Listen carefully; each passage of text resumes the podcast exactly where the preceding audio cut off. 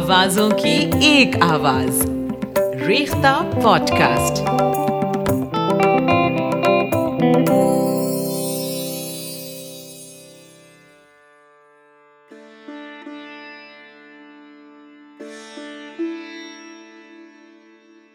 دوستوں، آداب۔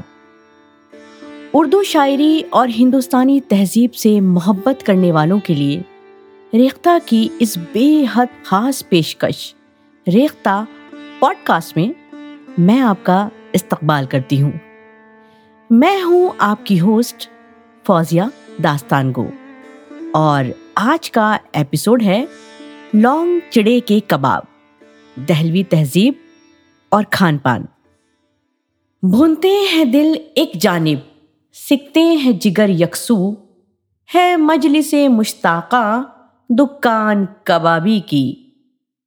خواتین و حضرات، میر تقی میر کا یہ شعر سن کر دلی کی جو تصویر بنتی ہے، اس سے یہ بھی پتہ چلتا ہے کہ دلی اور کباب کا رشتہ کتنا پرانا اور گہرا ہے۔ پرانی دلی میں ایک خاص قسم کا کباب ملتا ہے، جسے ہم لونگ چڑے کے کباب کے نام سے جانتے ہیں۔ ارشاد احمد صاحب کی تحریر، جو میں آج آپ سب کے سامنے پیش کرنے جا رہی ہوں، اس میں دلی اور کباب کے رشتے کو بے حد خوبصورتی کے ساتھ بیان کیا گیا ہے۔ ملاحظہ فرمائیں۔ ایم آر پبلیکیشنز میں میری ملاقات سید اقبال حسن صاحب سے ہوئی۔ آپ رام جس اسکول کے پرنسپل کے عہدے سے سبک دوش ہوئے ہیں۔ چونکہ میرے ہم پیشہ ہونے کی وجہ سے تعلیم و تدریس کے متعلق کافی دیر تک گفتگو ہوتی رہی۔ دوران گفتگو، میری کتاب دہلی کے لوک گیت کا جب ذکر آیا تو انہوں نے مجھ سے پوچھا، آپ دہلی والے ہیں؟ آپ نے لونگ چڑے تو ضرور کھائے ہوں گے۔ میں نے فخریہ جواب دیا، ارے جناب، ضرور، کیوں نہیں؟ مجھے تو لونگ چڑے بہت پسند ہیں۔ تو انہوں نے مجھ سے پوچھا کہ کیا آپ کو اس کی وجہ تسمیہ یعنی یہ نام اس کو کیسے ملا؟ آپ کو معلوم ہے؟ میں نے کہا، جناب، مجھے اس کی وجہ تسمیہ نام کرن تو نہیں معلوم۔ ہاں بس نام سنتے آئے ہیں۔ اسی لیے ان کو اسی نام سے جانتے ہیں۔ پھر انہوں نے ایک واقعہ سنایا۔ وہ کہنے لگے کہ ایک صاحبہ جرمنی سے دہلی کے تعلق سے اپنی پی ایچ ڈی کے مقالے کے لیے دہلی تشریف لائی۔ اسی سلسلے میں میں انہیں لے کر دہلی کے بازار سوئی ولان سے گزر رہا تھا کہ ہمدرد دوا خانے کی سوئی ولان والی شاخ جو کہ گلی موچیان کے سامنے ہے، لونگ چڑے کے کباب بکتے ہوئے دیکھے۔ وہ صاحبہ انہیں دیکھ کر رک گئی اور مجھ سے دریافت کیا کہ یہ کیا ہے؟ میں نے انہیں بتایا یہ لونگ چڑے کے کباب ہے۔ یہ سن کر ان کے تجسس میں اضافہ ہو گیا۔ وہ کہنے لگی آپ مجھے اس سے متعلق پوری معلومات دیجیے یہ میرے تحقیقی مقالے کا ایک باب ہو سکتا ہے۔ انہوں نے بتایا کہ میں نے لونگ چڑے سے متعلق پڑھ رکھا تھا اور اس کی وجہ تسمیہ یعنی کہ بھائی یہ نام اس کو کیسے ملا؟ میں اس سے بھی واقف تھا۔ اس لیے لونگ چڑے سے متعلق تمام معلومات میں نے ان محترمہ کو بہم پہنچائی۔ ان کی تمام گفتگو سن کر اب مجھے بھی لونگ چڑے کی وجہ تسمیہ جاننے کا تجسس ہوا۔ میں نے اقبال حسن صاحب سے کہا، آپ ہمیں بھی اس کی وجہ تسمیہ بتائیے بھائی۔ انہوں نے لونگ چڑے کی جو وجہ تسمیہ بیان کی سن کر بڑی حیرت ہوئی۔ ارے بھائی، یہ وجہ تسمیہ ایک تشبیح کی بنیاد پر قائم کی گئی ہے۔ لونگ چڑے میں دو قسم کی پھلکیاں اور ایک بیسن کی سیخ ہوتی ہے۔ اس کے ساتھ سرخ کٹی ہوئی مرچ اور املی کی تیز چٹنی اور پیاز کے لچھے ہلکے زرد رنگ کی پھلکیاں جو پانی میں بھگو کر نرم کی جاتی ہیں۔ بیسن کی سرخ رنگ کی پھلکیاں اور بیسن کے سیخ کباب۔ اس سیخ کباب کی نسبت سے یہ سب پھلکیاں لونگ چڑے کہلاتی ہیں۔ چڑے کہلانے کی جو خاص وجہ ہے وہ یہ کہ جیسے گوریا، چڑیا کے نر چڑے کے پروں پر کالے دھبے ہوتے ہیں، اسی طرح سیخ پر چڑھا کر جب بیسن کو سیکا جاتا ہے، تو اس پر بھی چڑے کے پروں کی طرح دھبے پڑ جاتے ہیں۔ اور پھر جب سیخ سکھ جاتی ہے تو اس کو سیخ سے اتارا جاتا ہے۔ چونکہ یہ گوشت کی سیخ کی طرح نرم نہیں ہوتی، اس لیے دونوں جانب سے اس کا منہ کھلا رہتا ہے۔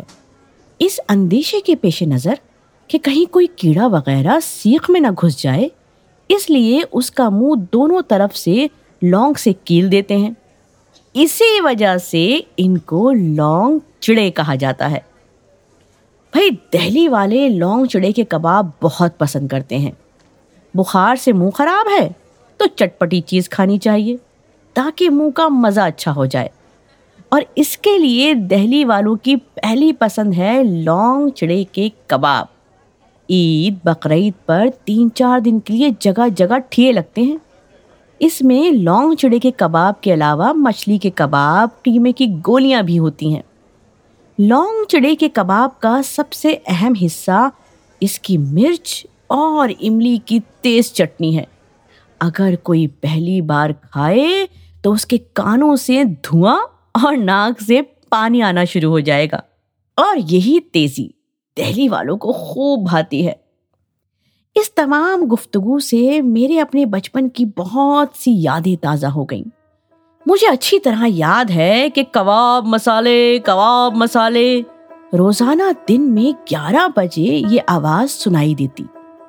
چھٹے کے دن ہم کو اس آواز کے سننے کا موقع ملتا اور ہم فوراً امی سے پیسے مانگتے کہ ہمیں پیسے دیجیے بھائی، کباب والا آ گیا ہے۔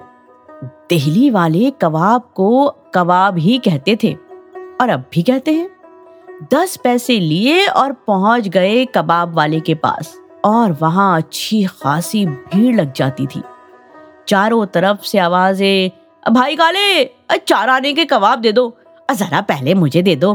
ایک طرف سے آواز آئی اب بھائی کالے اب مجھے دس پیسے کے دو ذرا۔ اور ہاں چٹنی بہت ساری رکھنا۔ کوئی کہتا اب بھائی کالے ذرا سا تھوڑی سی پیاز تو اور دو۔ بھائی اور تھوڑی پیاز رکھ دو۔ اب کسی کو صرف سرخ پھلکیاں چاہیے۔ آٹھ آنے اور ایک روپے کے تو اچھے خاصے کباب آ جاتے تھے۔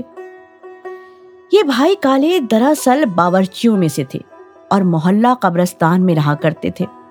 محلہ قبرستان میں باورچیوں کا ایک محلہ ہے۔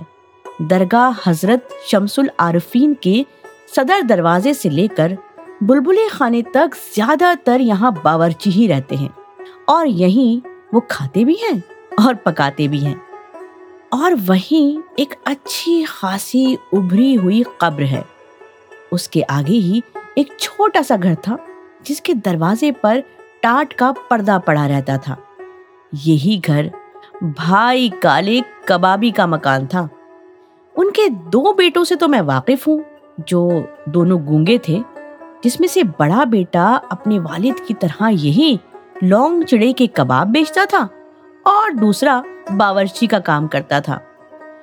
یہاں بھائی کالے کا ذکر یوں کرنا پڑا کہ ہم نے ان کو ساری زندگی لونگ چڑے بیچتے ہوئے دیکھا تھا۔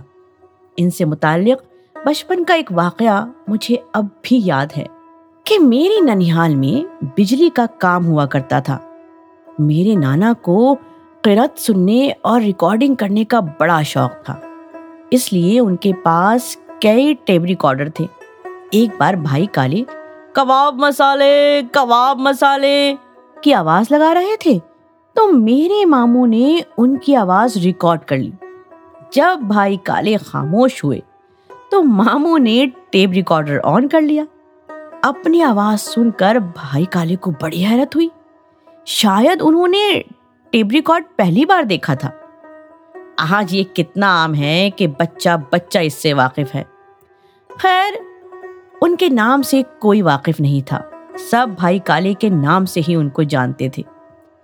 میرے گھر کے پاس ہی کلا محل میں ایک رشتے دار باورچی کی دکان ہے۔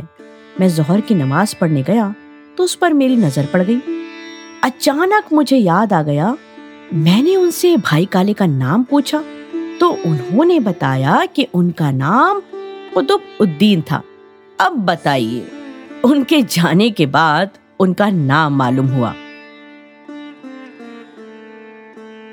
لانگ چڑے کے کباب پرانی دلی میں اب بھی جگہ جگہ ملتے ہیں۔ بھائی خاص طور پر جامع مسجد کے سامنے گلی سکے والی کے باہر سوئی ولان میں لال کنواں، ہمدرد دواخانے کے باہر اور باڑا ہندوراؤ اور قصاب پورا ارے جناب، وہی قریش نگر۔ ان کے ملنے کے خاص مقام ہیں۔ لونگ چڑے دلی کے کھانوں میں ایک اہم مقام رکھتے ہیں۔ یہ دہلوی تہذیب کا حصہ رہے ہیں اور اب بھی ہیں خواتین حضرات۔